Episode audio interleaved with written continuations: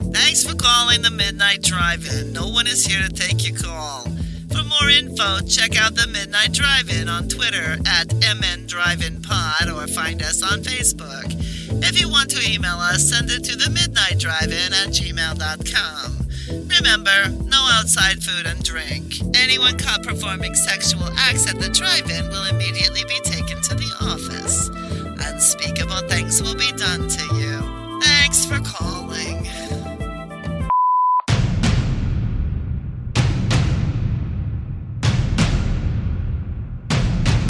Drive away your worries and cares at this drive-in theater. That's why, to familiarize you with the movie rating symbols which will be used by this theater, we present the following guide for parents and young people. X, no one under 17 admitted. That was you guys' weeks. Pretty good. Well, I'm assuming Doug's house didn't burn down again, so it's probably a pretty good week in comparison. Got a flat tire, is that anything? Oh, That's that is the worst. the only way this could be worse if my house burned down. I had a pretty good week, except for yesterday. Whenever I got off work, for some reason, uh, it's about a 20 minute drive home. And in that 20 minutes, I probably nearly hit 15 people. Now, did you almost hit 15 people, or did 15 people almost hit you? No, I almost hit them, but. Uh, okay, so it means but- you're the shitty driver. No, no, but due to them, like a dude on a bicycle blew through a red light and pulled out right in front of my fucking car, and I had to like smash on my brakes. And then I was went to the grocery store, and fucking like twenty people kept walking out in front of my car. It, I bet it took me thirty five minutes to pull out of a parking space because people just kept stepping. I was like, "What in the fuck?" Like you guys see me pulling out? Jesus fuck. Literally 35 minutes? Yeah, like it, I'm very serious. I listened to an entire podcast trying to get out of a parking space. I kind of like that story. That oh my story makes god, me happy. it was just fucking. It was mind blowing. And whenever I pulled into that parking space, I was pulling into a spot. And no joke, like a fucking cartoon, a 90 year old lady screeched into that spot, going a solid 25 miles an hour. to cut me off. I was like, I don't even know what to, and I wanted to go scream at her, and I was like, but look at how old she is. Like, you can't you can't ever be in the right if you're screaming at somebody that ancient. like, if she walked up and fucking stabbed me, I still wouldn't be able to yell at her and not end up on fucking some 30 second clip on YouTube. No. She'd just be Angry like, middle aged white guy yells at old lady. she'd be like, fuck you, I'm 90, I do what I want. And you'd be like, well, fair enough. yeah. Well, it's like, you know what? That's not inaccurate. I personally feel there should be a law against old people being out during the week or during the times of day when we're not in work. Like just get all, your, get all your shit done between nine and five, and then go the fuck home. You I- have all day, every day free to yourself. Let those of us who are on a schedule have the the time when we're available. I've always thought that much like you remember when hotels used to have the vacancy, no vacancy signs. I feel like grocery stores should have something like that. But if there's more than like 25 old people in that grocery store, they should have to turn on a fucking sign to warn you to not come into the grocery store. Because you're just going to be mad. You're gonna, just going to be every aisle's blocked by some old person parked sideways with their fucking cart shopping through every fucking brand of mac and cheese for some goddamn reason. Uh, using a headset mic, Doug, Yeah. I think it may be positioned in a way that when you exhale to laugh, it sounds like you're like blowing into the mic. And that's a negative thing you're suggesting. I'm saying I like it, but you know, I'm just giving- slightly. giving you that information, you do what you will with it. I've adjusted it slightly. Please let me know. One of you will have to be funny before we find out. Well, we won't know for another five episodes, probably. Right. Hey, Sounds there it was. Yeah, there, there, there it was again. So, whatever you did still didn't work. I think it'll be okay for the listeners. It'll feel like having Doug's hot breath on their neck. Yeah. So sexy. It's almost like a soft thunder in the distance. All right, this has all gotten very upsetting. Hey Noah, you picked movies for this week. What did you pick? Yeah, fuck yeah, I did. Alligator. Alligator 2, the mutation. Even more alligatorness. Hmm? Alligator harder. That's I have a feeling Doug's going to have an way. argument about these titles. oh, I'm fucking pissed about the. You can't call the second movie the mutation when the first one's already a mutant alligator. That's bullshit. That's utter bullshit. Al- it Also, pissed me off.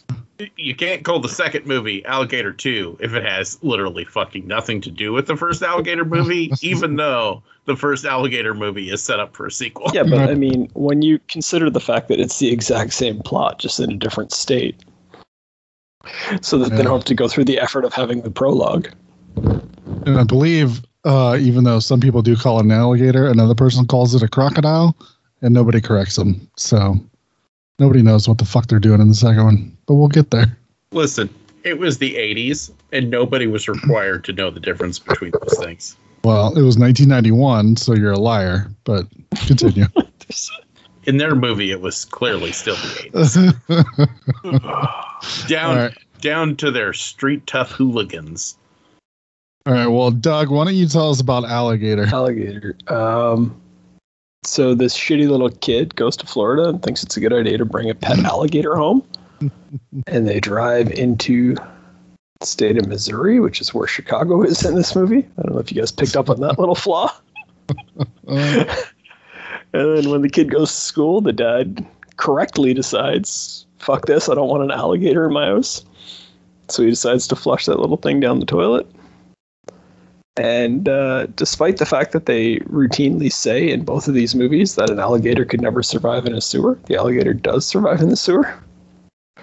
And then, like 20 years later, this evil corporation is doing illegal testing on animals. And when the animals die, they're throwing the bodies into the sewer, and then the alligator's eating them, so it grows giant, and therefore naturally it has to start eating people and causing all sorts of trouble.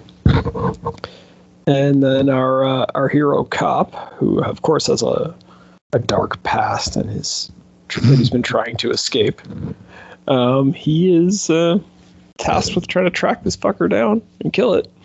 Eventually, he has to blow it up. You forgot they also do. bring in a uh, random big game alligator hunter to assist. mm, Who Yeah. is, who is then, of course, uh, talking shit for about 20 minutes and then immediately gets eaten by the Yeah, alligator. that's why that's why I didn't mention him. He's pointless. He just- they bring in like an expert on how to kill alligators who does nothing, and then this guy who's just like a normal everyday cop who refuses to wear nice shirts. He's the one that can save the day. It makes no sense. It's so 80s. Yeah, but Yeah, well, I mean, they're going to repeat that exact same plot in the second movie. So it is important to note. I, I was going to say, yeah, it's important to note that the big game hunter comes in in the second movie. Yeah. So I'm going to assume Once again, same movie. I'm going to assume you loved this movie, Doug. I enjoyed this movie quite a bit. Yeah. Yeah. Um, I I like how I love how much restraint there was in that answer. He's like, I'm guessing you love this movie, Doug, and you're like, you know what? I loved it quite a bit. Things I, I'm a sucker for animals attacks movies. You guys know that, right? Anytime a, a big animal is going to eat some people, I'm in favor of that because fuck people. Mhm. Um, I love it when a movie takes a ridiculous concept and then treats it very seriously. You guys know I love that idea. Yes, this, this movie does Sewer that. Gator like, versus hardcore. Chud needs to be a thing. This is like this movie acts as if it's a real movie, which I love. I think it's great. Like the cop having his whole backstory about his partner being killed and shit and all that. I'm like, it's so ludicrous to have that in this giant alligator movie. But nobody acts like it's ludicrous at all. They all act like it's just because they, they're all acting as if they're in a movie, right? Well, they need a Right. reason for all those other cops not to believe him that there's a sewer gator. Yeah. How about Right. that? How about that for a plot line? He's like, I saw I saw an alligator in the sewer, and they're, everyone's like, No, you didn't. And it's like, what do you think happened then? Well, and then it's like he goes down in the sewer with another guy, and he comes back and he's like, "Hey, sewer gator ate the other guy," and you're like, Mm, Uh, they're all like, yeah, I don't think so. And it's like, what? Like, why would he make that up? Like, it's, and they, they almost act as if they're like, well, you know, your partner got shot five years ago in another city. So you're probably lying as about alligators now. And it's like, I don't know if I see the through line there at all, but it's very, very strange. But I, I love the fact that everyone does it with a straight face. It makes me smile the whole time. I I love the fact that in this movie, so alligator has three modes. Number one, there's just stock footage of an alligator walking, with then edited in models and stuff around it to make it look big. Yep, love it. There is a alligator mouth puppet thing for whenever it bites somebody, Mm-hmm. Perfect. and and then Kane Hodder in an alligator suit. And I love how obvious like the switch is every once in a while. It's like, oh, we needed to come up through this sewer grate thing, and it's like, all right, put the dude in the suit. well, you're not going to have stock footage of it coming up through a sewer grate. That's unreasonable. yeah, but you could just like have built a model from styrofoam and just like baited an alligator to, to Ah. come through it. I don't know. That's a lot of work. Just put just put Hodder in the suit. Let's Yeah, get this well, over with. yeah, put Kane Hodder in that alligator suit. Put him in the suit. Here's the thing: is all those things that you just described, in my opinion, all look good in this movie. It's it sounds ridiculous to say that, but I actually mean it. I think they all look. I mean, B movie good. 1980 B movie alligator attacks good, not fucking you know real good. But Not for real good. Just you know. Well, they're great. They're great in the way that even when it's bad, it's entertaining. Yeah. And it's not done tongue in cheek. Like they actually were like, yeah, They're- fuck yeah, dude. the thing is, sometimes you have to just when you're watching older movies, especially like a, a lower budget movie that was made before like well basically everything we cover on this podcast you mm-hmm. have to just respect the fact that look they were doing their best with what they had they didn't have cgi they didn't have a big budget to make all these miniatures and shit. They're not star wars right? They're doing what they can to make a giant alligator movie. They went out and they got some good actors. They wrote a decent script. And then it's like okay but in our script he jumps out of that sewer. Well what are we going to do? We can't we have no real way of making an alligator do that. So they uh, fucking get a guy in a suit and they do the best they can. And, you know, I respect them for trying. Uh, I also think the gory bits of this movie are fucking great. Yeah. When that dude gets his legs bit off, that's Mhm. that's, that's good stuff. That's a stand up and cheer moment when he gets his legs bit off. I love it. What about when they just keep finding body parts? And they just keep going searching for them. At one point, it, like one of the cops, like, uh, is that hand from the same body as that foot? I'm like, "Uh, no, we're afraid not. He's like, damn it! Like, I- this I would be do- better for for stats if it was all one body. I love I love that in this movie the corpse of a giant Lhasa Apso is is a big plot point and it comes back over and over and over again. Like like you're like how many more times are they going to say Lhasa Apso in this fucking movie? And then they say it again. You're like, "Oh, they're talking about it again." Big dead dog in a sewer. uh, so there's actually a lot of fun trivia about this movie. I'm sure there is because the movie's awesome. So Uh, so Ramon, the uh, the alligator, as he was named, uh, they had an animatronic alligator that, of course, didn't work half the time of course, because this movie had to be as close to a ripoff of Jaws as possible. fair enough. Uh, he was later donated to the Florida Gators as a team mascot. The, the animatronic one was. Yeah, I love it. and it says Ramon made yes. several appearances before games and during halftime. I don't like sports. They're now my favorite sports team. They also invented Gatorade, which is good. So I'm ass- I'm assuming they do the American footballs. Probably.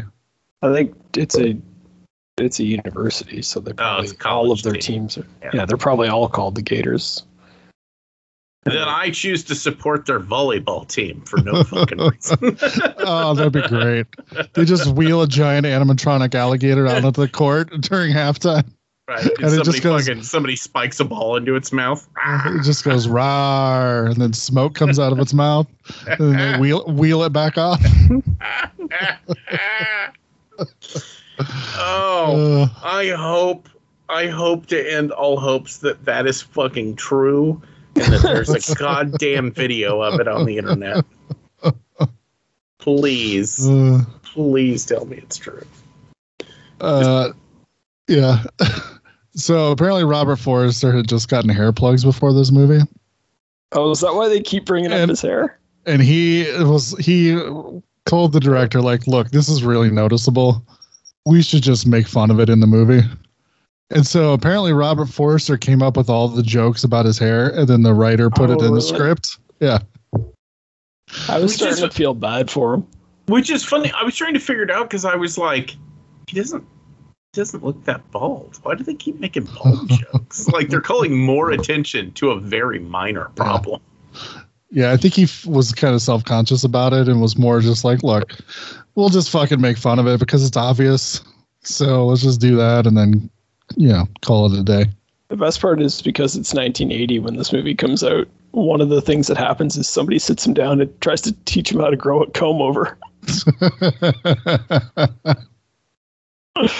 It's like, oh no. um, so apparently there was an original script for this movie and then John Sayles came in and like rewrote it.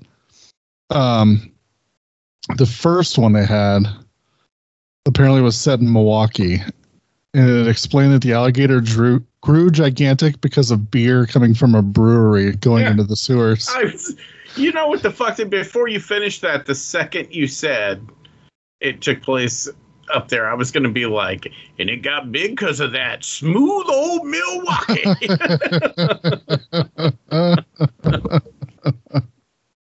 See, part of me likes Uh. that, but part of me thinks it's probably uh, not as good a movie if they do that. Because it'd be impossible to treat it seriously if that was how it worked.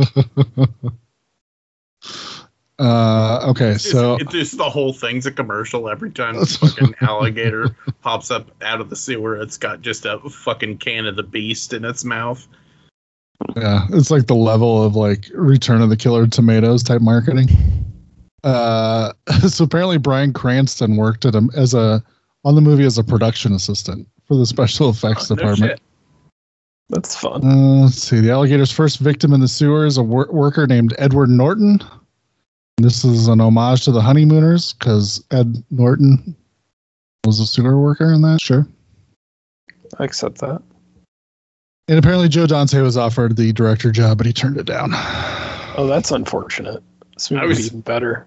Yeah, I was getting ready to say uh, that could have been an improvement, Yeah, depending everything on which Joe saying. Dante we get.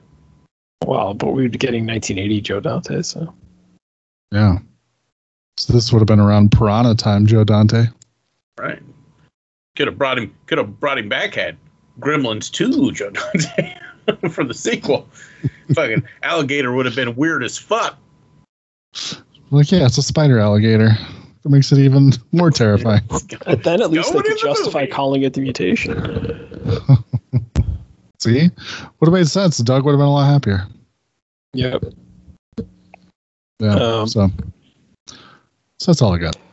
See, that's all fun stuff. The Hmm. problem is that we let the cat out of the bag early. The funniest, the funnest, like fact about this movie is that it's Kane Hodder in an alligator suit through parts. of it. Yeah. It's just, it's just like Kane, get the suit on, get up through that hole. Do I have to? Yes, you have to. Get going.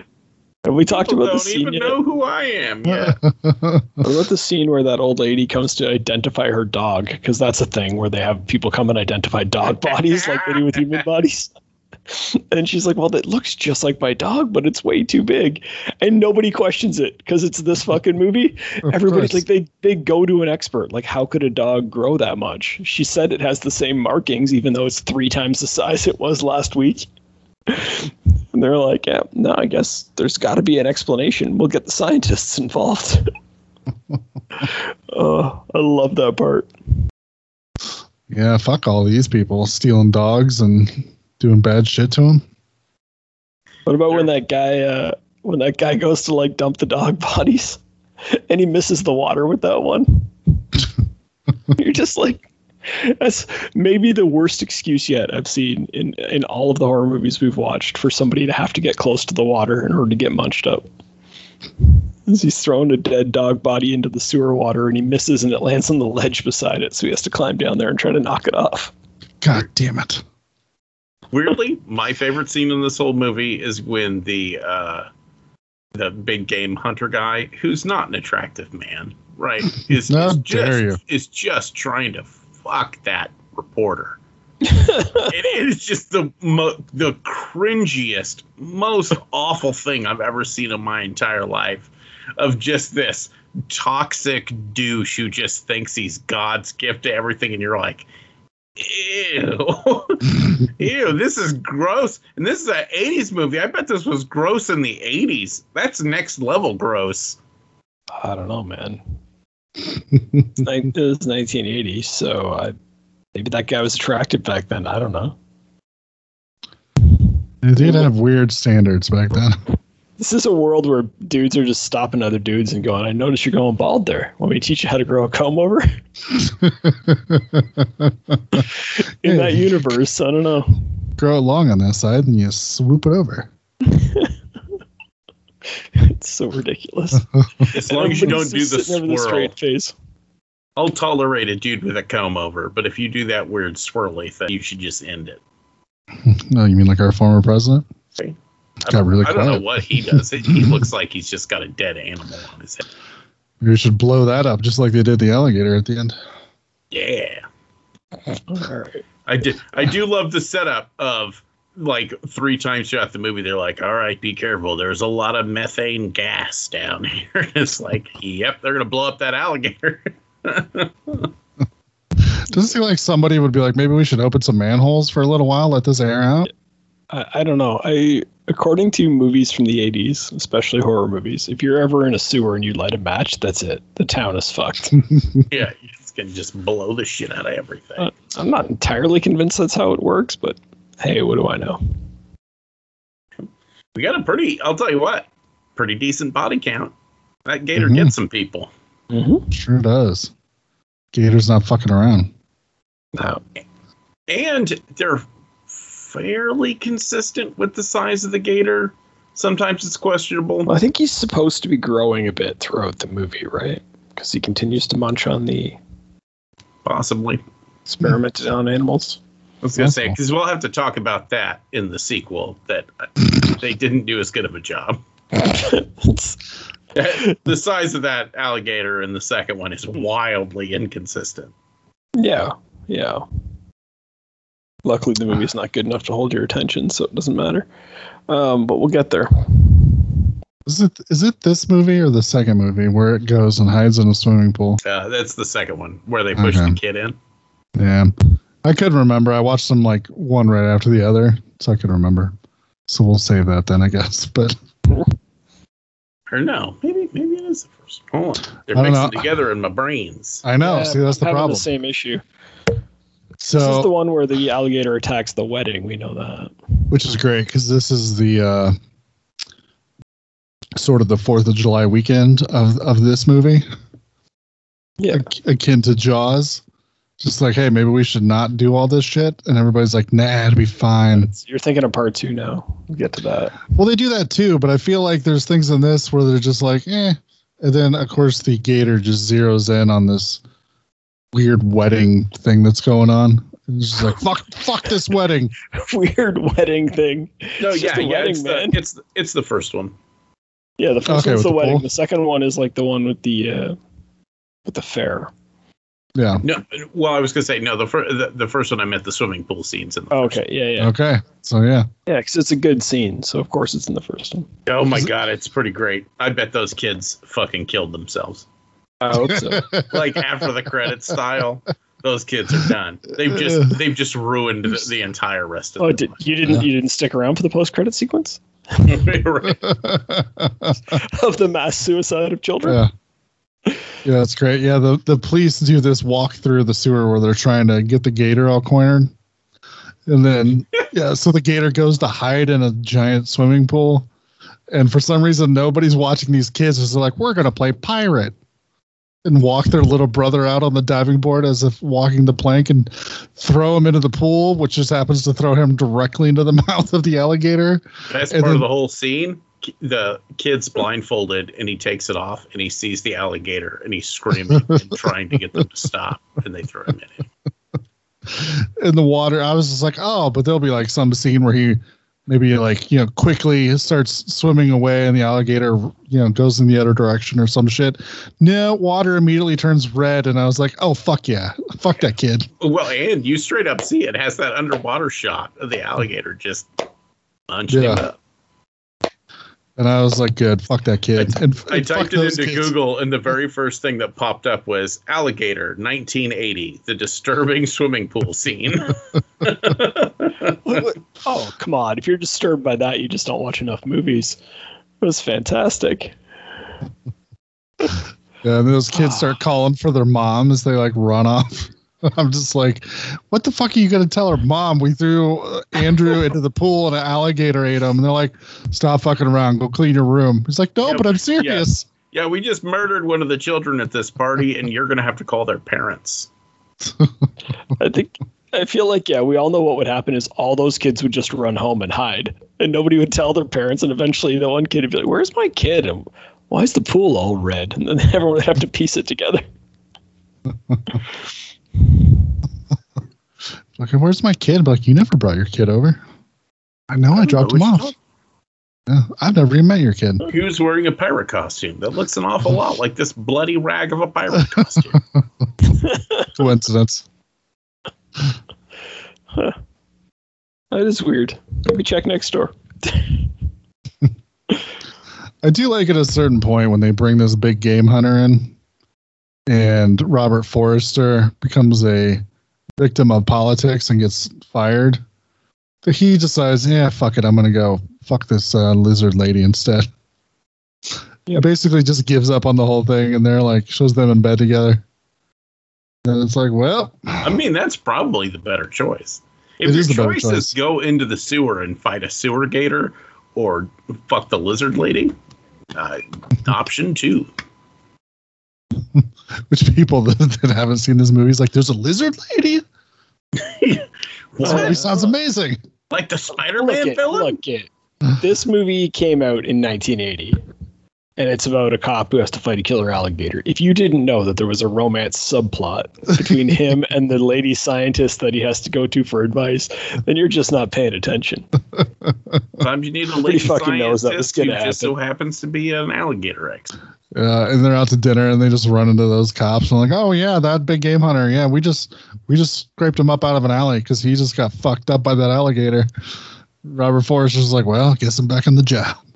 And there's also the weirdness of the big game hunters out urban hunting a crocodile, doing whatever weird shit he's doing. But he like goes out of his way to recruit some ethnic street toughs. Mm-hmm. like like which is real weird. And then because it's the 80s I just love racist. of, co- of course it comes down to the point of they actually know where this alligator is and then all of a sudden these black kids are like i ain't going in that alley. Fuck fuck you dude. It's it's problematic to say the least. that scene when he's just like he's just hiring them, and they're and he's like, "I'll give you ten dollars a day." it's like, oh god! Even in 1980 money, you don't hunt alligators for ten dollars a day. And that one guy goes i get 20 Oh god, it's so bad. Oh, it's Uh. yeah, and it's it's or it's it's a bit of an issue that he's just hiring these stereotypes Um, and once once again second movie we come back to that again never ends uh, yeah. Good lord. Um, I don't know anything else we love about this movie other than just all of it. yeah all, all of it great movie It's yeah, it's just super fun. Takes itself deadpan serious, which is great. I, I love when a movie does that. Uh, Robert Forster is like, I mean, he's a big part of it because he's such a good actor and he just plays it super serious. I think we said the same thing about him, like in he was in Vigilante, right? Yeah. And we said the same thing there. He just like elevates the movie by being this like classy actor in these like B movie roles for some reason. He's the uh, just- he's the uh, John Saxon essentially. super is, yeah, super he's classic guy. Yeah, in these Is it- cheesy horror movies. And Is it weird that now that you brought that up, I'm sitting here thinking, why isn't John Saxon in this movie? Seems like he would be. Seems like he would be the alligator hunter. I'm just saying, if the universe was fair, we would have had a movie where two brothers, played by John Saxon and Robert Forster, had to hunt down giant animals together. I'm just saying. And maybe there would Well, I have been a think karate, you're- a kung fu fight somewhere in there as well. I, I feel like you're a little bit mistaken because you said movie and not series of movies well, yeah, where they that's hunt also a true. different large animal every movie. and they just every year like like how the Friday 13th came out one a year, they just hunt something different every spring. Yep. They're like, come on, brother. We have to put our differences aside and hunt down Bigfoot. Yeah. You Okay. say series of movies when what we should be talking about is an absolute James Bond esque anthology of fucking movie, span, spanning generations of viewers. Oh, Fast see? and the Furious got fucking 25 sequels. Why can't that? Why didn't we have this foresight back in the late 70s, early 80s? World probably would be a different place. Probably be a better place. Just saying. We could have healed Yeah. all wounds. It's about the time in like the eighth movie when they're fighting an android platypus. Like that is that's the peak of humanity. Could have never progressed past that point. Oh, you say platypus. I say platysaurus. Ooh, even better. so why do they mix DNA from platypus and dinosaurs and make it into a robot? My, God, my God, it's got a poison claw and laser eyes. Uh, we could be billionaires. We might be a little off topic here, guys. You say off topic. I say are we on the most topic. on topic we have ever been?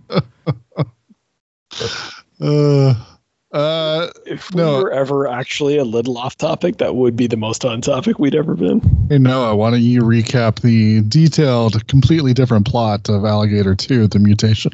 Uh, yeah.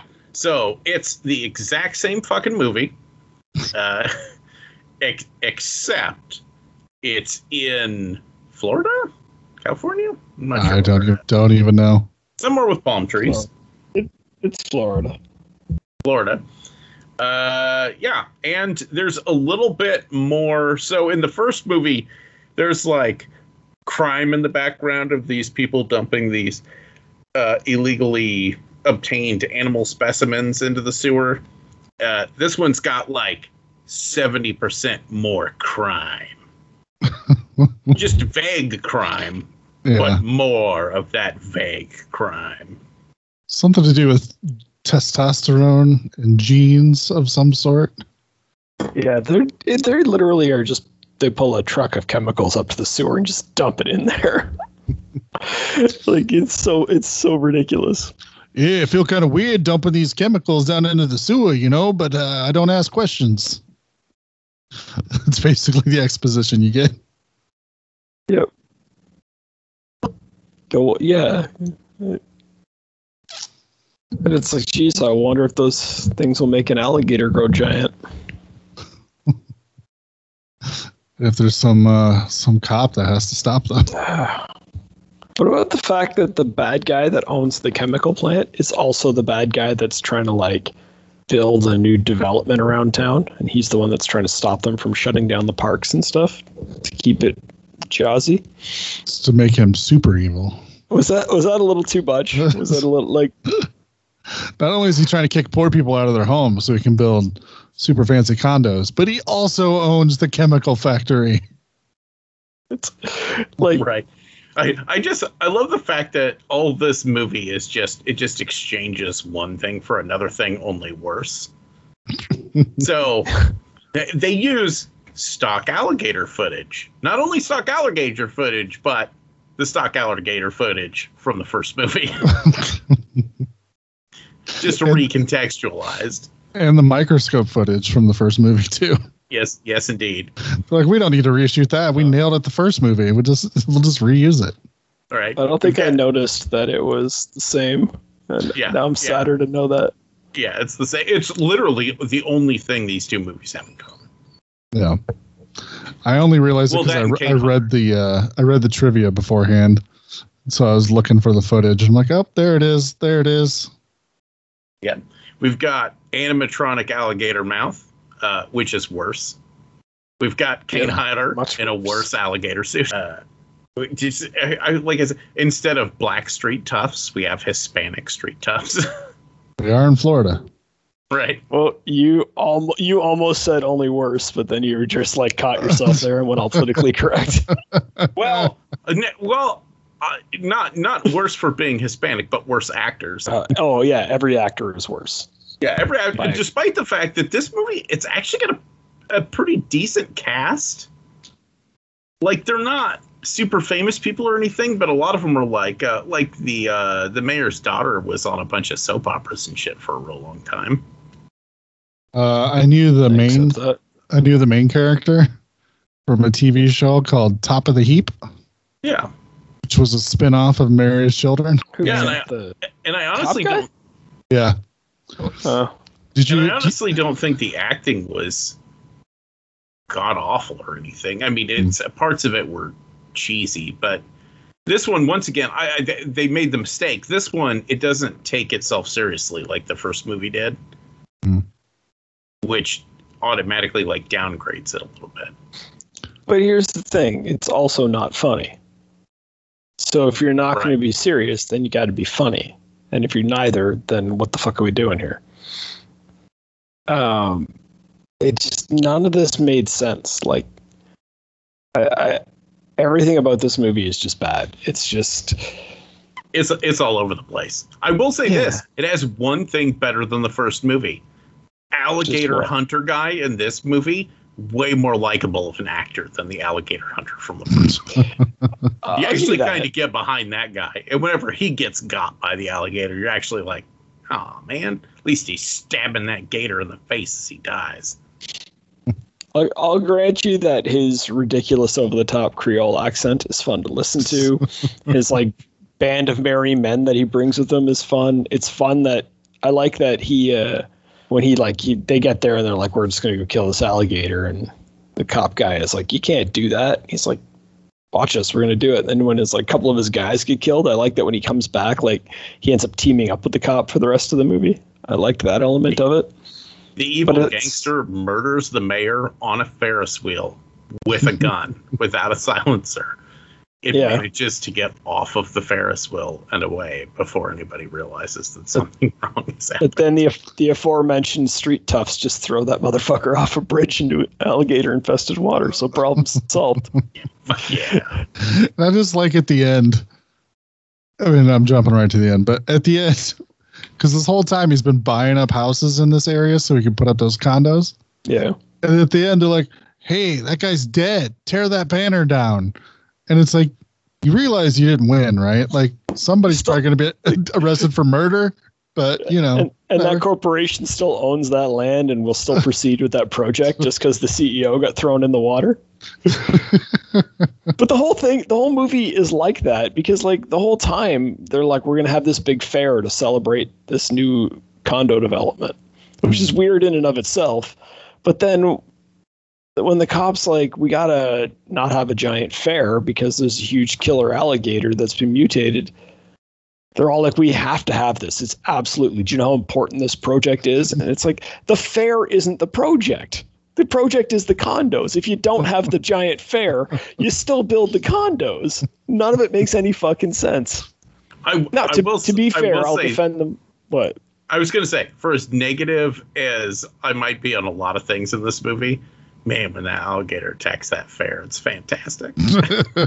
See, here's the problem I had though. By the time we got there, I just didn't give a shit. And I'm like looking at my phone and like wishing we picked better movies for the week and stuff. And I'm just like, I I'll concede that it was pretty good, but if you don't care going into it, you're not excited for it because the whole movie you're like it's pretty obvious what's going to happen. That alligator's going to attack that fair. We know that about a minute and a half into the movie, so you're like excited for it, but then you got to sit through all this other shit, and none of it makes sense. And even when the cops start saying we got to shut down the fair, it's like why? because there's one you're in Florida. There's one alligator that ate two people at this point, so you're trying to try to shut down a fair. You wouldn't do that. Like alligators occasionally eat people in Florida. It's a thing. Yeah. Uh, you This know, one- like the, the other problem, the the like pacing of it's all wrong. Like the first movie's kind of, I'm not gonna say it's tense, but they they try to build tension. Yeah. And they space out some nice, like the swimming pool scene, or the dude getting his legs bit off, like all that kind of shit, kind of thrown in throughout the movie. That you're like, yeah, fuck yeah. And then this movie, it's like the alligator eats a beach ball, and you're like, what the fuck? No. the alligator literally eats a beach ball. For people who haven't seen the movie at home, there's a scene where a kid throws the beach ball in the water and the alligator eats it, and the kid's crying, and then that's the whole scene. It's just over. And it's like, well, why would you have that scene?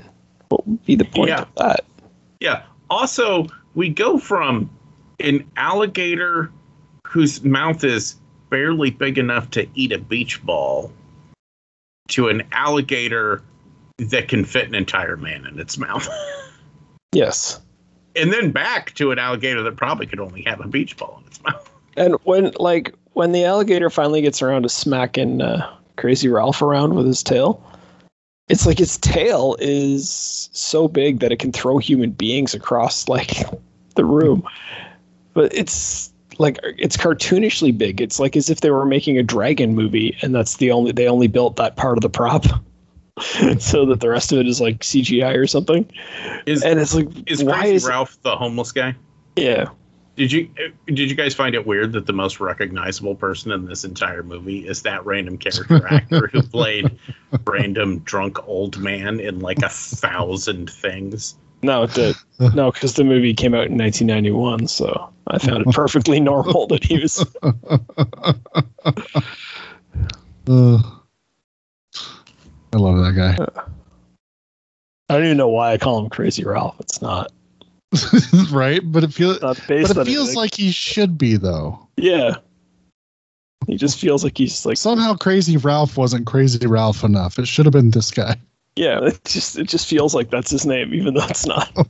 I should point that out to people that I don't I don't believe he is Crazy Ralph. I I know. I just feel like that's what I should call him. Uh, yeah, I'm. I don't know. I wasn't a huge fan of this one either.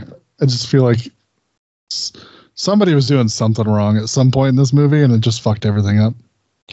It just yeah it, it's weird because like the pacing is wrong but it's not too slowly paced it's very fast paced but somehow not in a good way and it's just so let's talk about the wrestling for a minute they decide they want to have it's such a weird segue into the, for this movie. Hey, you know the, the giant the giant alligator movie? Let's talk about the scene where they go to a wrestling match. It's like what? but Well, and they're gambling on professional wrestling. yeah Let, let's but like let's go through the list of things that are wrong first of all Okay. the okay the guy that owns the illegal chemical plant and is also doing the condo development also owns a country club the country club has wrestling at it in the middle of the like the restaurant area like they don't have like an auditorium or an outdoor ring set up just in their restaurant some once a week apparently it's implied that they mm-hmm. just have wrestling matches So I'm just saying, I want to go to that place. I would hang out there all the time. it looks fun to me. That gets me to my next problem. Well, it's especially not if I get to watch Chavo Senior and Professor Tanaka beat the shit out of each other. but okay, everyone there is like offended by the professional wrestling, but it's 80s style professional wrestling. It's 1991. That is what you saw on TV every Saturday at noon. Why is everybody so shocked and offended by it? And they're all like disgusted by it. I- don't get it. None of it makes any sense. It doesn't make sense that you would have valet parking and all this like fancy shit, and then have a wrestling ring set up in the middle of the the the whole thing is just batshit insane. And then the uh, was it the mayor's daughter? It's just like, oh, this place is so skeezy and disgusting. We shouldn't be here. It's a country club. like, oh, it's just uh. so weird. And then you have like in that moment, like the cop shows up, and that's when he's like, "We got to shut. We can't have the fair." Uh, guy got eaten by an alligator, so you cancel the fair. There's a logical connection there. Trust me. And everyone's like, "No." And the mayor just goes, "Fine. You try to shut down the fair. That's it. You're under house arrest." A mayor can't just order a guy under house arrest. It's not how it works. And then he just there's just like a rookie cop there, and he goes, "You, you just put him under house arrest." That's not like none of this is how it works. Did Yeah. did we mention that the main character's nickname is Solo Lobo? I forgot about that. Yeah, I don't care about. For those for those of you at home, Solo Lobo is lone lone wolf. It's very clever. is it though? Is, It's is so it clever? It's so it's so fucking clever that whenever you find out that it's his nickname, you're like, I hope this motherfucker gets eaten by that alligator.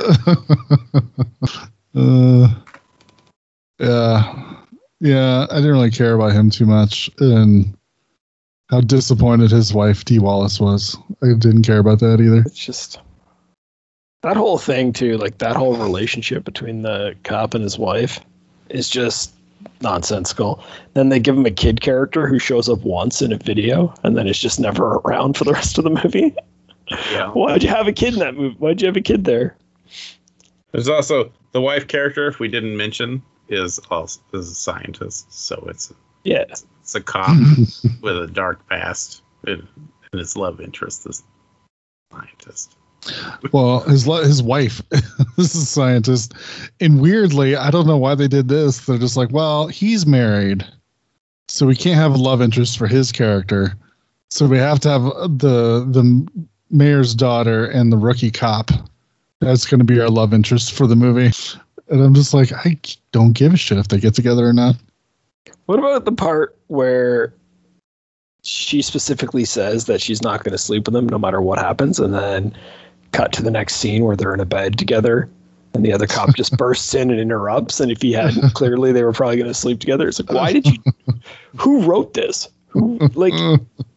Ah, frustrating. Yeah, I would say the big difference is so Alligator, the first one, is a decent good movie. And Alligator 2, the mutation, is a mediocre bad movie. I don't give it. I don't give it props for being mediocre at all. I I I, do Really? not See- think it's. I, I thought it's it's watchable. It's not one of the worst movies I've ever seen. It's a little boring in parts. but it's it's like 90 minutes and it gets boring in parts and there's way too much going on for that to happen it's just somebody needed to streamline the script like just have just, the bad guy that is if he's running the chemical plant you don't need him to even be involved in this weird like building development. You could just have the mayor saying we refuse to shut things down because we want to celebrate this new thing. And i mean that's what they did in jaws. They didn't make the bad guy also like put the shark in the water. And also he's head of the town council. You know what i mean? Like ah it's just it's so frustratingly annoying. And it, none of it makes sense. And like again you want to put wrestlers in the middle of your ring whatever the maybe the director is just a wrestling guy just have him go to a wrestling match. You don't put it at a country club and then have everybody shocked and offended by wrestling that's just again nothing. You don't put people gambling on it. You don't have the announcers doing the announcing live in the room where the match is taking place because that never happens. Like just do something right in this movie. Just like i'd love a scene that was done well and i don't think we'd get one. Maybe the very end like when they're finally like when they do throw like the bad guy off the bridge that's kind of fun after the you know I- but I have to I have to disagree. Because we get a few scenes at the end of the movie that are fan fucking tastic. That so all the shit with the helicopter with them in the water is fucking awesome. Whenever dude gets eight and he's stabbing that gator in the face, it's good shit.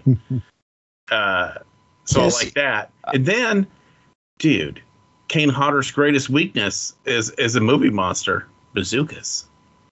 yeah, fucking Kane, Kane Hodder can't stand up to no bazookas. It's his, it's his nemesis. I was gonna guess. But the only action scene I liked in this movie is when the gator escapes into the lake or whatever. And so they start chasing it with boats, and then it like the gator's like, "Oh, boats, huh?" And then starts going underwater and coming up, going underwater, and basically corners them, and then like goes in front of them, so they they hit the giant gator with the boat and like fly up into the air, flips the boat over, and he's like, "Mmm." Please, people in the water, and starts like chowing down. Then yeah, they pull that dude in. He's got no legs. and bazookas. Come on, guys. They, Bazookas. they, they kill a goddamn giant alligator with a bazooka. How can you Hey, no. not be happy about that? See, I- and again, like I, maybe as standalone, that last like ten minutes where they're at the fair and all hell's breaking loose and fucking gangsters are killing the bad guy and the bad guy's killing the mayor and everybody's getting eaten by alligators. That might be fun because it's just so fucking crazy. But the problem comes with the fact that I just didn't care by the time we got there. And I was barely paying attention. I probably would have turned this movie off if we weren't doing a podcast about it. We did forget to mention that the uh, the alligator swallows a bomb, and so the allig- alligator becomes a bomb essentially. it's so ridiculous. They're like, yes, this bomb will totally stop it. Alligator just eats it, and they're like, oh fuck, it didn't go off, but it could go off at any second. And so they decide, yeah, we have to shoot it with a bazooka to blow it up. See, that's that sounds fun when you say it, but I just I don't know. Kane Hodder monsters getting shot with a bazooka should have been a thing. That should have just started happening in every fucking movie. where Kane Hodder was in the monster suit. Well, I mean, I believe it happens in Friday Thirteenth Part Nine. Jason goes to hell. Nah, it's a grenade. Is it a grenade? hmm I haven't watched it in a long time. I can remember. Yeah, there's a dude on a zip line with a grenade above him for some fucking reason. The most ridiculous of maybe all the fucking Friday the Thirteenth movies. It's that or eight. Yeah, I'm going with Jason Goes to Hell. they're both terrible. It's got that vagina monster. All right, that's a debate for another podcast, guys. Perhaps the next podcast. All right. Does anybody else have anything else to say about Alligator Two? No. No. Definitely see Alligator One, Oh yeah, Alligator One is a great movie. and then maybe watch Alligator Two, but Uh. don't watch Alligator Two immediately after watching Alligator One. That's a good idea, actually. I would say search for the last part of Alligator 2. Maybe it's on YouTube. Maybe you can just watch the alligator attacking the fair without putting up with the rest of this movie. Thanks for calling the Midnight Drive-In. No one is here to take your call. For more info, check out the Midnight Drive-In on Twitter at MN Drive-In Pod or find us on Facebook. If you want to email us, send it to the Midnight Drive-In at gmail.com. Remember, no outside food and drink. Anyone caught performing sexual acts at the drive-in will immediately be taken to the office. Unspeakable things will be done to you. Thanks for calling. All right. What did everybody watch since last week? Uh, I don't think I watched it. Just watched that cat shit over and over again. That's pretty much it. Trying to think because I talked about Cry Macho last time, right? Yeah. Yes. Yeah, I don't think I've got out to see anything. Huh. This weekend's a big one. I got to see that that uh, Venom two and maybe the Sopranos movie. I don't know if I give a shit about that. I was I wasn't actually a big Sopranos fan like a lot of people. I do want to see the Sopranos movie. I haven't seen The Sopranos, but Amanda's excited to see it. So, um, what did you watch, Doug? Uh, just one thing. Um, just continuing my Mike Flanagan Mm. retrospective, I finally got around to watching all of uh, The Haunting of Hill House. Yeah, And fucking wow. That's my response to it. Uh, blown away how by about that? it was. how about that episode eight jump scare? it fucking comes out of nowhere three quarters of the way through the fucking season. You know what? That's just what the show can do, though. It's it's so fucking good. The horror works, the drama works, the storytelling is amazing. The use of the visuals to enhance like the atmosphere and the storytelling, as per usual, Mike Flanagan's perfect at it. Um, the the interweaving of the two different timelines is fascinating. How good it is. I'm like blown away. They're the way they're able to tell the two stories simultaneously and make them feel so connected. I think my Uh, favorite episode is still is it episode five or six, the one at the funeral, the funeral home, Oh, where it looks like it, the first like thirty five minutes looks like it's all just done in one take. yeah. And they're literally like wandering from a funeral home back into the old house. But they actually fucking built apparently these sets so that you could walk from one to the other so that just so they could film these scenes. I There think there's vi- like there's a video- in that episode. There's a video somewhere of of looking at the stage from like overhead, Yeah. so you can see the staging as the camera's moving and stuff, how actors are moving around and stuff like that. It's really cool. it's, it's fascinating.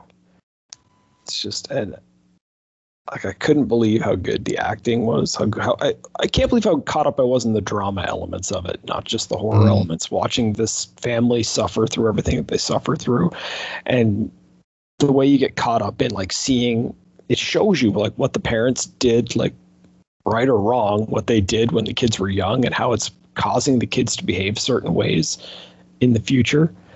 Um like the one example it's so ridiculous but like the little girl finds like she finds these cats and she has them in her bedroom and it turns out they're diseased right? So the one cat is still alive but the mom has to take it away and like kill it and then comes in and lies to her about the fact that the cat was she says the cat just died or whatever. And it's like this horrible moment. And then we see that same character that little girl grown up at the funeral treating essentially treating her little brother the same way as that diseased cat because he shows up to the to this wedding and he's high. And so she like brushes him off and sends him away and then just goes in and lies and says he never showed up. And it's like mm. she's repeating the behavior from childhood even though it's this and you can kind of see that and it really gets you thinking. And there's a million different examples of that of just these great moments of like look at how they acted when they were little and then here they're doing something seemingly completely different as adults. But you can see the direct connections between the lessons they learned and the way they're behaving as adults. Mm. It's yeah just fascinating. I loved all the reveals about the haunting of the house too. Like normally you think a haunted house you're going to you expect the standard stuff right? And then here the way it like the way it, when it became um especially like at the end with with a caretaker couple when they decided that they were going to literally they're they're going to protect the legacy of this family by not reporting the murder of their daughter as long as you leave the house standing so that they can come back and visit the daughter's ghost is a plot point in this. And i'm like fuck you just you don't hear that very often do you? And it's like there's like that the weird scene in, in like I think it's the final episode where like we get a flash forward to the guy literally racing his wife to the house so that she'll die in the house rather than outside so that she'll become a ghost so that he can continue to see her. And it's like wow that's fucking fascinating. Like Yeah. and it's it's done so well that you just kind of get really caught up in it and you really feel the emotion of it. I just i fucking love this series. I, How about uh, how about the bent neck bent neck lady? like the what about her specifically like the Well- reveal or She freaked me out when she first showed up. I was like, "Oh fuck, I don't like that at all." And then and then when you when you find out who she is, it's the Yeah. same reaction. Like, "Ooh, oh no, fuck, I don't like that at all." yeah oh like what a weird idea like, like i mean i guess we're in full spoiler territory because i've already it's- said a bunch of shit and it's, it's- not it's- new It's been out long Uh, enough, yeah. yeah but it's like the, when the reveal is that this little girl has essentially been haunting herself it's like fuck me running. Like, how do you how do you process that? Yeah. And, you know, like we saw how traumatized she was by it as a kid, and then when, to find out that she's essentially doing that to herself, and that Yeah.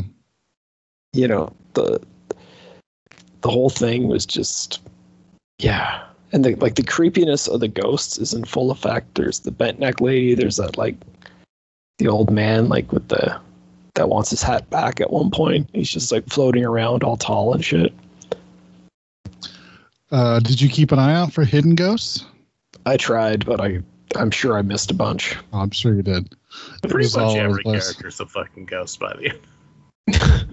Yeah, but I'm just talking about the uh, the weird ones that are in the background, That, you, that aren't even story related. Just Well, I, I oh, do. There's a I like ghost. I like the reveal. I think it's into the next to the last episode where they're talking about the people working on the house, and I th- I think the dad tells him something. He's like, "We didn't have any people working on the house. Like, well it's just we the one afford guy that. It was just me." well no it was just it was just the one guy that wasn't real right Right. well it wasn't all the, I don't know. because what was particularly cool about that is this, this is how much I got into this show was there's a moment where they walk by this character in the background. He's got this big mustache. He's working on a clock, and I'm like, that guy looks a bit ridiculous. and I, I start in my head, I start trying to justify it, but I'm like, who the fuck would fix clocks for a living? That's like such a hipster job. No wonder he has a big mustache like that. They're probably having a little bit of fun with the idea that the kind of weirdos that would fix clocks are going to also be the kind of weirdos that would like, you know, grow weird mustaches and drink too much craft beer. And then no, they did that on purpose because it turns out he's the character that doesn't really exist. So they made him look just strange enough that if you're paying close enough attention, he'll stand out and make you question it. And then later the reveal is that he was a ghost the whole time, but nobody noticed. And I'm like, well, damn it. Like you tricked me into trying to justify the way this guy looks. Ah. great Yeah, I. I liked a lot of it. I, I mean, I even I'll admit that the uh, the whatever they call it, the God damn it, the the weird room. I can't remember The red room? The red room. That at the end, whenever it reveals, you know that they've all been in the red room, and you're like, you know what? I never fucking stopped to th- notice those goddamn windows and all those different rooms were identical. No, no, I didn't because there's too much going on visually that Yeah. like I, I actually already want to rewatch this. Um because it's just I want to go back and try to catch more. I know Yeah. there's more. Um Yeah, I watched it all the way through, and then I was like, Amanda, you need to watch this. And so then we watched it all the way through again. yeah. Yeah, and like I tell people that the jump the jump scare in the car is I I will argue to to my death it's the best jump scare ever put on film. Not is. not It's really necessarily in its content, but in the fact that that show spends like 8 fucking episodes setting expectations of how the horror works in that show. And then all of a sudden out of fucking nowhere just nails you with one. I mean, I bet I peed a little bit. it was fuck. It's intense. That jump scare is like fuck, like unprepared. The funny thing about that is like the ghosts scaring them and then them driving off the road like that. It's actually like straight from the original movie and the and the book and shit. So it's one that you should have seen coming. but you're right. They give you eight hours to, to of trickery to make you think it's not coming. And so it's all it's all yeah. Ah. Sadly, uh, haunting a Bly Manor not nearly as good. No, well, it's it's not because it's not pure Mike Flanagan, right? Uh, It's don't- it's based off of a series of short stories by a specific author that are all Oh. woven together into one Yeah. narrative. Yeah. it's, it's based off Turn of the Screw, and then some of the other stories that they put out. Yeah, But, I- uh, I would say so. So here's the thing: it's not it's not a worse show. It's worse horror, if that makes sense. It's it's not as scary, but it's a completely different Yeah. thing that they're doing. But from what I think you were asking, Doug, I don't think Flanagan directs every episode. No, I think he only directs one of the ten or whatever. So he was he was writing and producing it though. Mhm. But I feel like he's a- an extremely talented director, and asking somebody else to accomplish what he accomplishes is not fair. You know? Yeah. Yeah, I was gonna say uh, the that one's more of a romanticized Okay. ghost story, if that makes sense. I feel like like obviously I still have more to watch, but um, I feel like The Haunting of Hill House was in some ways Flanagan's like like he'd been working towards that for his entire career. Like when you think back to Oculus, is when he was practicing the like the two stories going side by side and trying to get it just right, and it was nearly perfect. And now here he's doing it perfectly. When you think about like the family drama and Before I Wake, that was really good. And then here he's able to like obviously expand that into being much more. And then you've also got like just his his what he's been doing his whole career, which is combining the visual elements with the with of the horror with the with the storytelling in such a perfect way that it's like you're not relying too much on one or the other. It's I, I don't know like I'm nervous to watch more stuff because I'm like I don't think it can get better than this. I was gonna Well- say season season two does have something in it that I find more terrifying than most other things in horror, and that is young children that talk like adults. I hate it. I hate it so much. It it, bo- it bothers me in real life. If I come over to your house and your child is like extremely polite and, and speaking with proper diction, uh, that kid needs to go in the fucking fireplace because you've got a devil child. Depending on the day, sometimes my kid speaks very properly. Yeah, It's- don't, don't let him do that. Depending on how seriously he takes something. Like if you have extra cardboard that he might want to use to build a fort, he's very, very proper about explaining to you where it goes so that he knows where it'll be next time he needs it. he walks in and he's like, Father, Father, I need this box in the credenza. Your cat doesn't appreciate your mocking of children who speak with good diction. Yeah. what? I don't know. I don't even know where you are. Hold on. that was cats yelling at him. Okay, come here. Uh, you got anything else, Doug? Welcome to the show, kid. No, that's that's the only thing I watched this week. Um, Man, I don't know. I probably didn't do a great job explaining why I loved it, but I don't know. I got it. I was fucking hooked on it. And I'll tell you one thing: I during the eulogy episode, I full on fucking started crying when Luke was talking about his dead sister. I was like, "Holy shit!" And I was like, "That he was the one character that I didn't, I didn't love throughout parts of the beginning of the show, and then we get there, and I'm like, okay, never mind. I was wrong about him." Uh, Oh, that's the other thing I wanted to mention about how much I loved in this show was the way when characters start rationalizing the behavior that's resulting from the horror, like they're like, "Oh, you didn't really see a ghost, you just saw this, whatever," right? I love the fact that all of it, like, it made sense. Like, if if as a viewer, if they just went back and redid this show, but used like CGI'd all the ghosts out, or didn't CGI them in, however you want to t- say it, Sure. like this would just become this like horrible drama about this fucked up family that thinks they see ghosts, and it would all still work, I think, on that level. The only reason we know that there's real ghosts is because we act as the viewers, as the like the omnivorous, or um, what's the word I'm looking for? As as the overlookers, Um, Omniscient? omniscient that's what i'm looking for as the omniscient viewer we're looking in and we're seeing these ghosts right so we know they're real but if these characters were just saying this shit you could totally play it off as if there were no ghosts and these people are just fucked up from whatever went wrong with their you know their mom's mental health. And it would still hold up i think. I, I do love the fact that you find out that the little girl is real and find out what oh happened my to god. the girl in the same episode where you're like, oh fuck, oh shit. the reveal that the the one person who we were all convinced is a ghost is actually just a real kid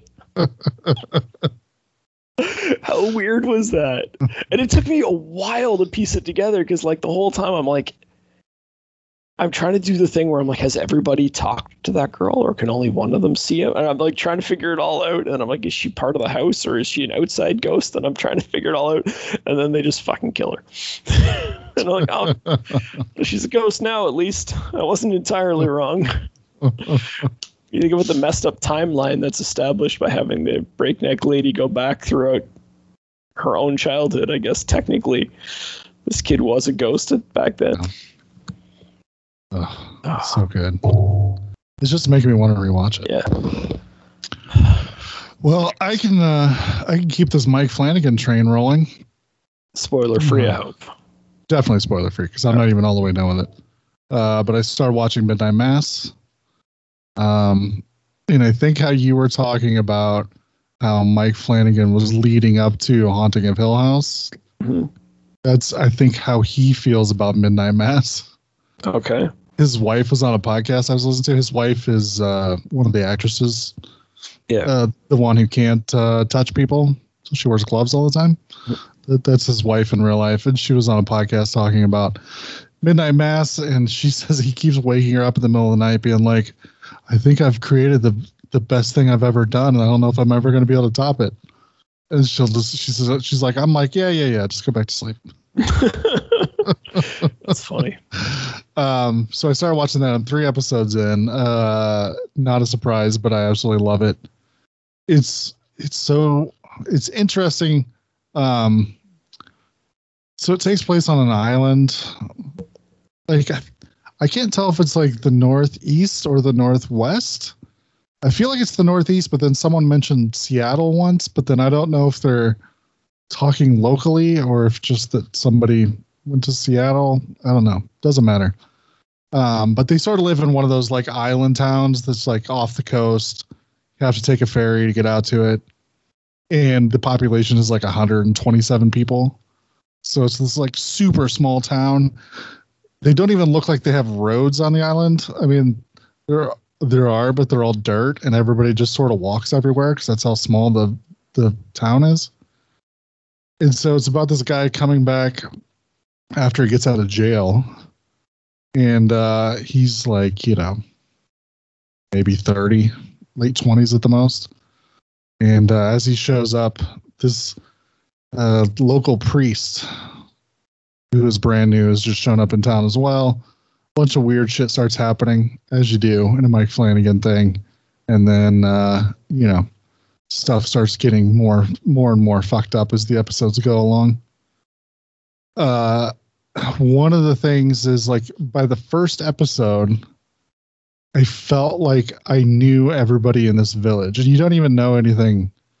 Like they keep like certain plot points out until further episodes but like he just has an amazing way of writing characters and stuff that when you're introduced to people you just feel like oh yeah i totally know this character i know this person and you can see that they have weird interactions with other people because of stuff that's happened in the past, but you don't 100% know what it is yet. Um, but like all this stuff just starts playing out, and you're like, oh fuck yeah! Like I'm, like I said, I'm three episodes in, and I just I, I feel like I live on the island almost. Like I know all these people, I know all the weird quirks that you know small communities like that end up having, and all that stuff. So it's been magnificent so far. I'm a, I'm a big fan of it. Yeah. I, so I pitched an article for uh, for JoBlo that I think they said they're going to try to put up this Friday. So I have to try to finish watching it the next couple days and get that pumped out. But yeah, I'm absolutely loving it so far, and I feel like all the positive stuff we said about Haunting of Hill House, like I feel like he just builds upon all that stuff and puts it like into the show, and it's magnificent. I'm almost sad that it's only seven episodes, and I'm Trying not even decide whether to- not even halfway. I'm not even halfway there yet. I'm already dreading episode seven. I have to start watching it. I'll start Yeah. watching it tomorrow, actually. Yeah, it's it's really good, and I mean it's you'll find when you start watching a lot of his stuff, and especially the series, he pretty much has built his own like repertory theater. So you see, you know, just about every actor from, from previous stuff he's done is like, oh, there they are. Yep. Oh, there they are. But then he's able to craft stuff in such a way that you forget that they've you've seen them before and stuff. Like he's able to get them to form like this character that you feel is like, yeah, that's the character. That's not the actor that I saw in Haunting of Hill House or whatever else. So. Well, based on like Hill House, I would say that one of the things he does well is the casting, where it's like these people don't. They don't look like Hollywood stars. They look like normal human beings, which is easier to. It's easier, I find, to get into their character that way. Yeah. And that's something that, in general, filmmakers are better at now than they were, say, in the '80s when you know they would put a guy like Arnold Schwarzenegger in shit, and you just have to pretend he's not a giant human being. You know what I mean? Mhm. He's not. And and now they like these people look like how you would expect people to look. Like yeah, they're probably a little more attractive when you average them out than the uh, you know what would what a normal family of five kids. You know, wait, none of them got fat. That's a little weird, but whatever. Yeah, exactly. It's- but you know what I mean? Like overall, it's like it's it's easy to think of them as real people and not as actors. Yeah. So, so I'm excited. As soon as we wrap up here, I'm going to start up another episode. So it's it's been really good so far, and I'm super excited. Um, like episode three kind of has a big reveal, and you're just like, oh shit, that makes way more sense for all this other shit now. So I'm excited to jump into episode four. Yeah, I have a day off this week too. Maybe I can just watch the whole thing. Yeah, it's power through. Um, the other stuff I watched, uh, for some reason I bought the movie Escape Room like last year. Right. Like I like I think it was on like super sale, like five bucks or something. And I was like, oh, I've actually heard that's not terrible. Maybe I'll pick it up and watch it sometime. So uh, finally got around to watching it.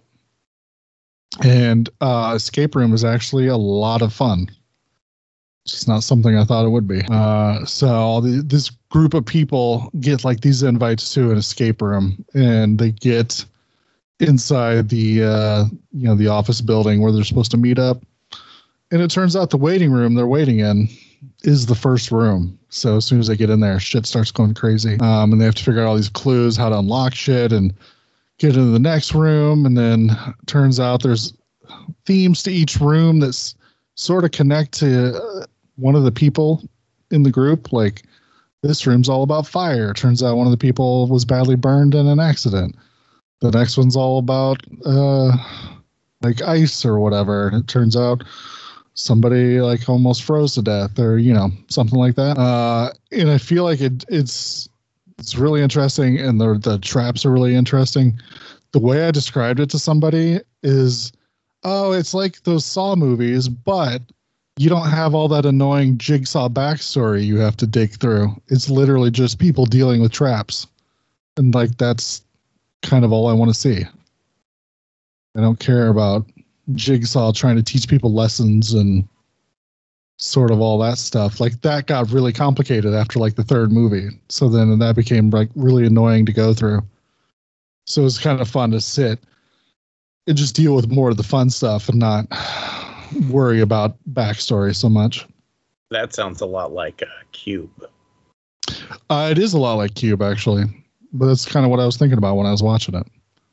I don't think it's as good as Cube because I think Cube, when it was made, was just way, uh, way more, way smarter. I guess if that makes sense. But You this could- one, You could write a PhD thesis about the movie Cube, I think.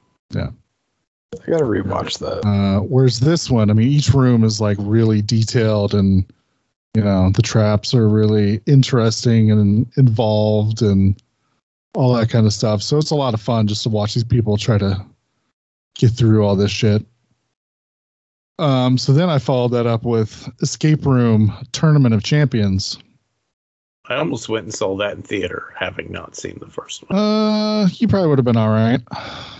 Um, there are there is a character from the first movie that carries over, but I think they kind of give you they they show a little bit of the end of the last movie to kind of catch you up. So I think you probably would have been all right. Um, but yeah, so these are these are all people who have survived. These escape rooms have all been not even like uh, invited. Like they've all were somehow uh, coerced into the same location and pushed like essentially into another escape room scenario. Uh, it's an interesting idea. Unfortunately, all that stuff I talked about, how you didn't have a lot of jigsaw backstory baggage, well, that starts piling on on this one. So, unfortunately, it uh, that's it doesn't work nearly as well as the first one because I think they're trying to do way too much in this movie. But the traps are interesting. But since it's a sequel, of course, they're ramped up like tenfold. So sometimes that's not nearly as fun. But you know, it's all right. I've watched worse stuff. So I'd say at the very least, watch the first one. Go into the second one with lowered expectations. I mean, I'm surprised to hear how positive you are on any of it. So Yeah. Yeah, I had I had no like interest either, but then I kept hearing from like podcasts that I listen to of people whose opinion I usually kind of uh kind of in line with talk about how if you just take it as a fun don't think about it type of movie that it's a lot of fun since the first one doesn't have a lot of uh, backstory it is a lot of fun but then once the backstory starts it's like oh well this isn't nearly as good Here's a brief glimpse of some of the truly fine pictures we've scheduled in the near future. uh so next week more kane hodder movies that noah has selected Yeah. Uh, so this one, we're gonna go with Wishmaster and Pumpkinhead 2. Blood Wings. I remember enjoying Wishmaster. I remember definitely not enjoying Pumpkinhead 2. Uh, I d- see. I remember liking Pumpkinhead too, but the the problem is, is the first Pumpkinhead movie is kind of like such a great masterpiece of a monster movie that pretty much any sequel was guaranteed to be like, oh, well, fuck. yeah, I haven't seen it in so long that I'm not going to comment until I rewatch it. But Wishmaster was kind of a letdown for me when I rewatched it not that long ago. Yeah, I haven't watched Wishmaster in a while. Uh, so there's oh, there's four Pumpkinhead movies. Mm-hmm. Good lord, And four Wishmaster movies. I think we just missed an opportunity for a theme month. I know. Oh well, I've already said it, so now it's set in stone. Yeah, there's nothing we can do. Yep. Uh, all right. So yeah, be looking for some more of Kane Hodder's fancy work and uh, in uh, Pumpkinhead two and Wishmaster next week. Uh, you ready to talk about what if? Yeah, Yes. Brothor. Uh, yeah, this is this is the Bro Thor episode. Uh, just hey, what if what if Odin wasn't kind of a dick and just took that baby Loki back to the tribe he belonged to? Turns out that makes Thor a giant dick. Makes Thor awesome. Fuck you. It doesn't exactly make him a dick. It just makes him a douche. It makes him a giant party animal who Uh-huh. fucking just uh, brings everybody together. Look at all the different characters that all showed up to this party. Everybody was getting along, having a good time. You're about to destroy the world. Ah, come on. This Uh, this whole episode was worth it for about 30 seconds of stuff just because of uh uh, Kat Dennings's character getting married to fucking Howard. was the funny- I mean, god damn it. Do you guys remember when WandaVision came out and everybody just keeps talking about how Darcy and uh, Jimmy Woo need to be have like their own show?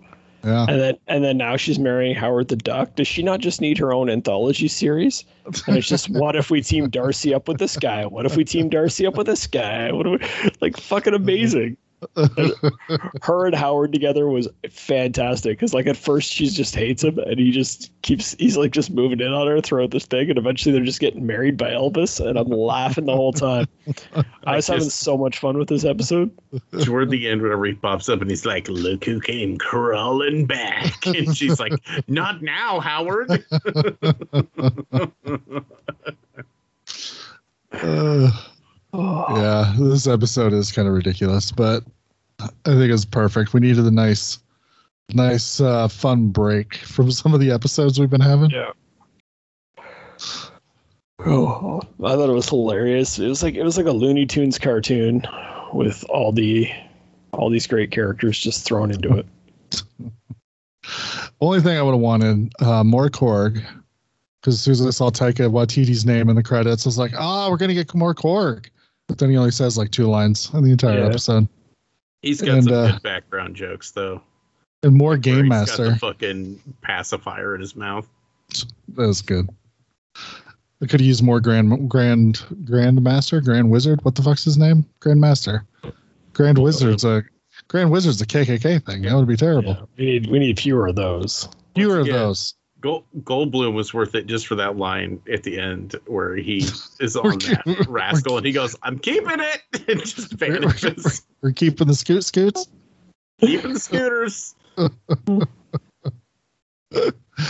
Uh, yeah. So yeah. I almost wish they hadn't have put in like the joke with him being a DJ and stuff in the middle because if it had if that had been the first time Jeff Goldblum pops up and it's just for two seconds for him to be like we're keeping these scooters. Uh, one of the things I thought was funny that was kind of a throwaway joke that I don't know, Amanda didn't seem to laugh at was anytime anybody got punched into the atmosphere and they came back down, the uh, the land masses looked like a map where they had the names of the countries on them. Yeah, yeah I like that I enjoyed that. I was like, that's the most ridiculous, nonsensical thing, but I fucking thought it was hilarious. Yeah, I I, enjoyed I- that too. I was actually super into the the Thor and uh, Captain Marvel fight just for the fact that it's one of those things that yeah they're both super strong people but they're not really capable of hurting each other so it's just them casually beating the shit out of each other all over the world And she's like, I can't even really let go because of collateral damage. So they're like, we'll just fight in Siberia. It's like, oh, okay, that makes sense. Yeah, all very fun. Yeah, I. The only just because I'll be like the guy that has to complain about everything. All right. Um, the only thing I I didn't love was the betrayal of Jane Foster. I thought she was kind of they. Like nothing happened to make her into a ditzy party girl. Why was she like that?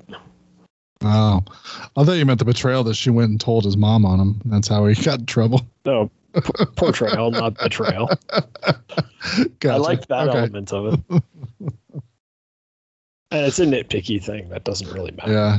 But- Oh yeah. Yeah. Like she's perfectly fine, and then all of a sudden he like swings his hair around, and she's like, "Tee hee."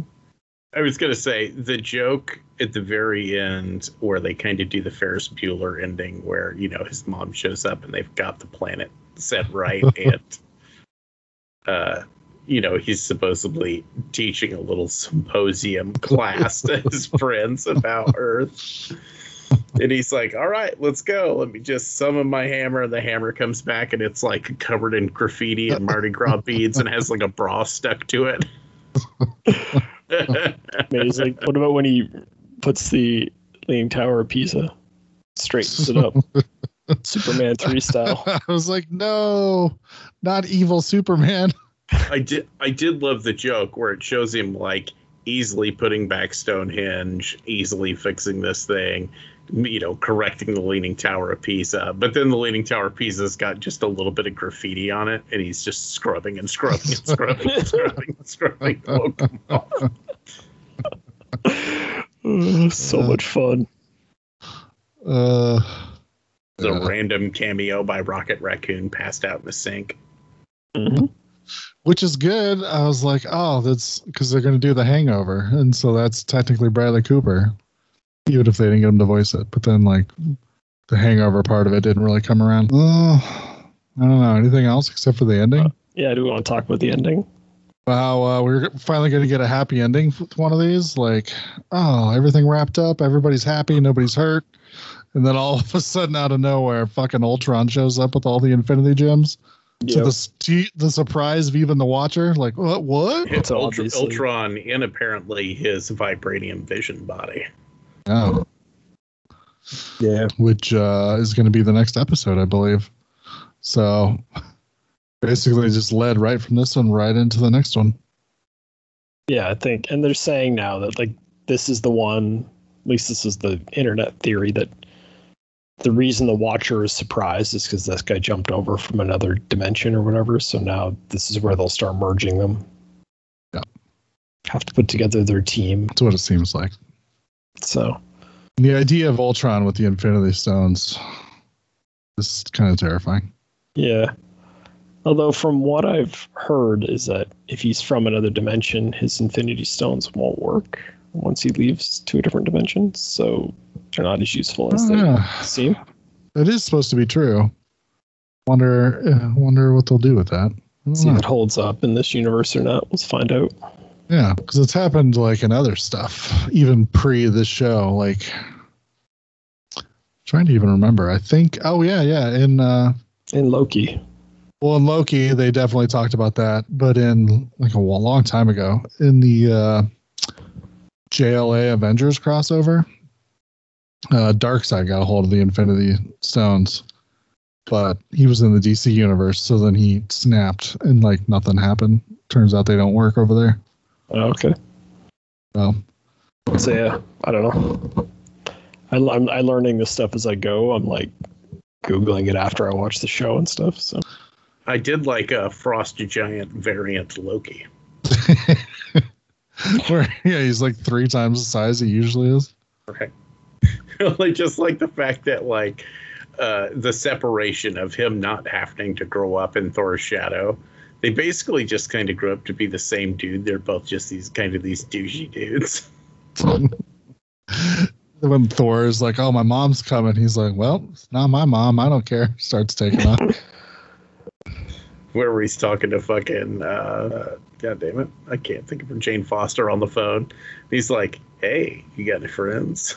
Why don't you bring them with?" Uh, gross. I do like that they get at least like usually about ninety percent of the actual actors come do the voice. yeah, Didn't Okay. have uh didn't have Brie Larson for this one, or there was somebody else who didn't do the voice. But I don't know. We got all the important I'm people. Real interested for Thor: Love and Thunder to see how they bring back Jane Foster after You know? leaving her out of so much stuff. man. Let's go pick her up one day. And if they're doing the like the Jane Foster version of Thor and stuff, I wonder if like they're going to do the whole cancer angle and all that kind of stuff. I don't know. I don't know. Seems like a lot to do in like one movie. I don't know if you read all those comics. I didn't, but I I was aware of kind of what was going on. I'll I'll tell you what. People were all uh, butthurt about them, but they're actually pretty good. Because Jane Foster becoming Thor, she like becomes Thor for a pretty good reason, and then what they do with Odin's son after he loses the hammer is all really really good. The Unworthy Thor is probably one of the best Thor stories I've read in years and years and years. Yeah, yeah I never read it. Yeah. It kind of it kind of deals with the fact that Thor's kind of addicted to the hammer. You know what I mean? that the the hammer kind of has consumed his entire persona of who he is.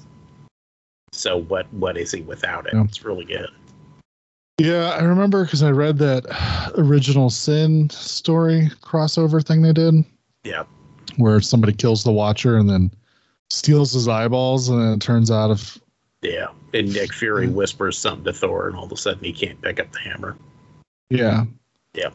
That's kind of where that started. But I remember reading that, and that was kind of an interesting uh, crossover. But then I think not too long after that, they started talking about rebooting the uh, the continuity again. So I was just like, eh.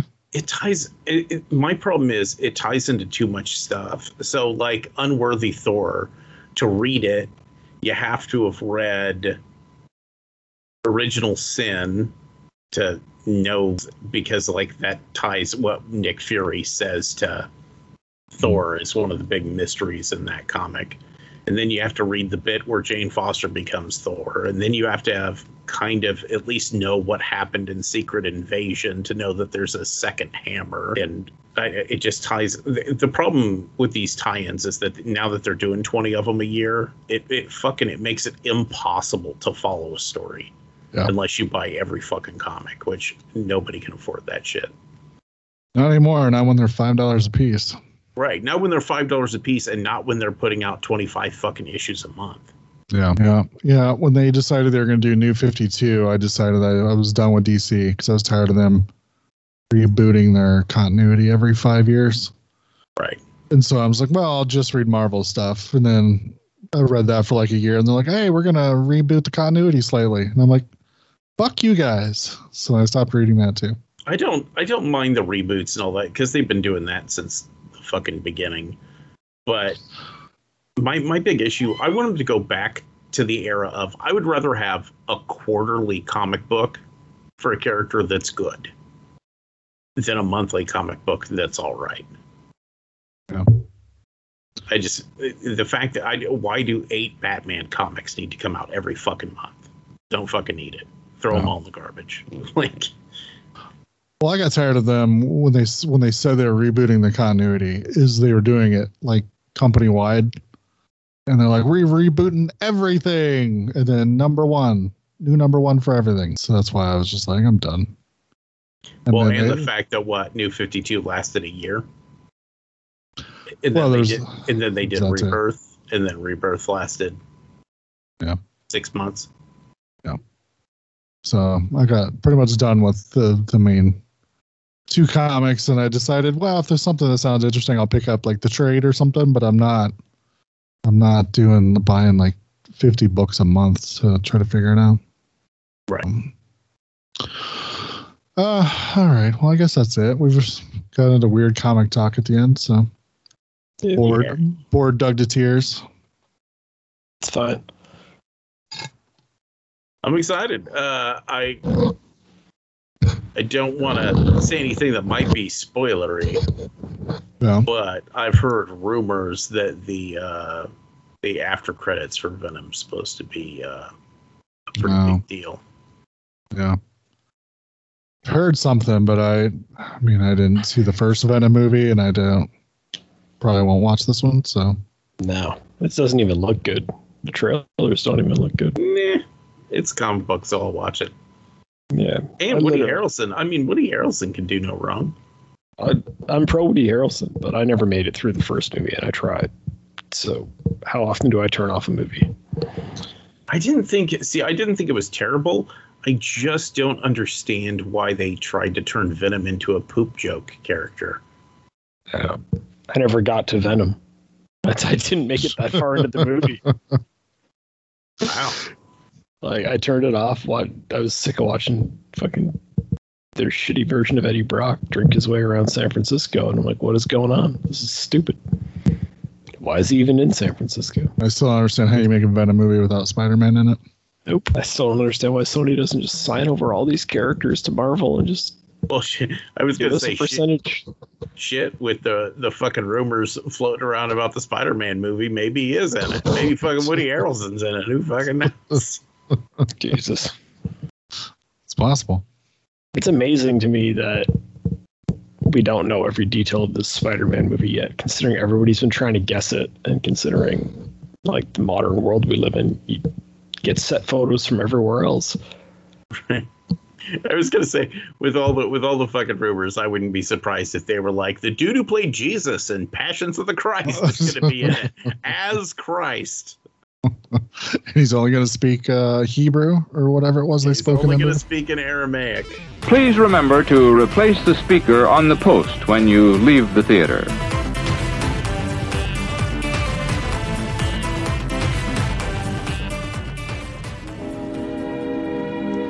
And now, folks, it's time to say goodnight. We sincerely appreciate your patronage and hope we've succeeded in bringing you an enjoyable evening of entertainment. Please drive home carefully and come back again soon. Good night.